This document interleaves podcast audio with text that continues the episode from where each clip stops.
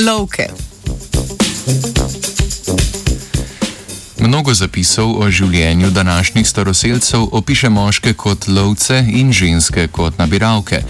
Toda neposredna terenska opazovanja kažejo, da imamo tudi danes kar nekaj skupnosti, v katerih ženske sodelujejo pri lovu. Izsledki raziskave o kosti iz grobov iz Andov v Peruju izpred 9000 let pa ne podpirajo hipoteze o moških kot edinih lovcih.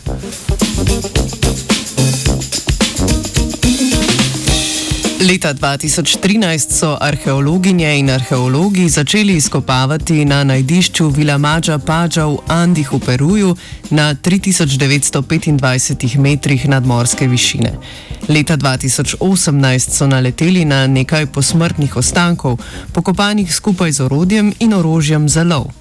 Ob okostju so našli kamnito orodje in orožje, ki je kazalo, da bi oseba lahko sodelovala tudi pri lovu na veliko divjad. Po nadaljni analizi od spola odvisne oblike proteina amelogenina v sklenini zob se je izkazalo, da gre za okostje dekleta.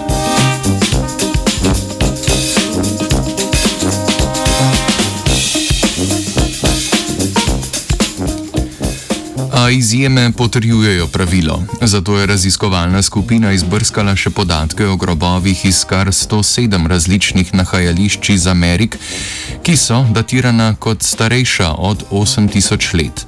Odkrili so 10 grobov ženskih skeletov z orožjem in 16 grobov moških skeletov z lovskim orožjem. Tako so zaključili, da v tem časovnem obdobju, vsaj v teh krajih, ni bilo razlik po spolu pri lovu na velike živali.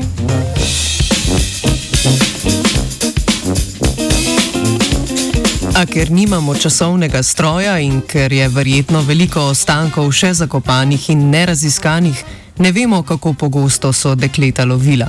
Ne vemo, ali določeni ekološki pogoji spodbujajo lov obeh spolov.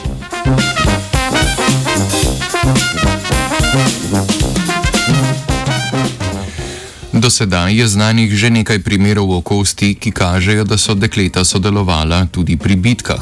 Raziskovalne skupine so do sedaj že odkrile ženske borke pri izkopavanjih iz obdobja izpred 1500 let v Mongoliji. Poznamo tudi starejše ostanke okosti deklet iz Kalifornije, znaki obrabe, ki kažejo v smer sodelovanja pri borbi in lovu.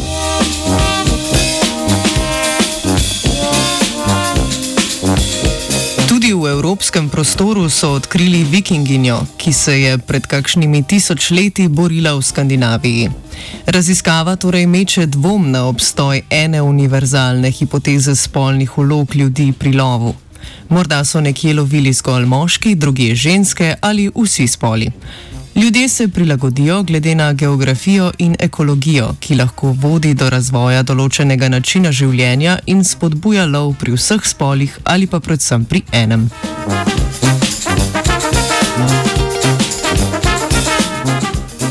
Preteklost je raziskala Zarja.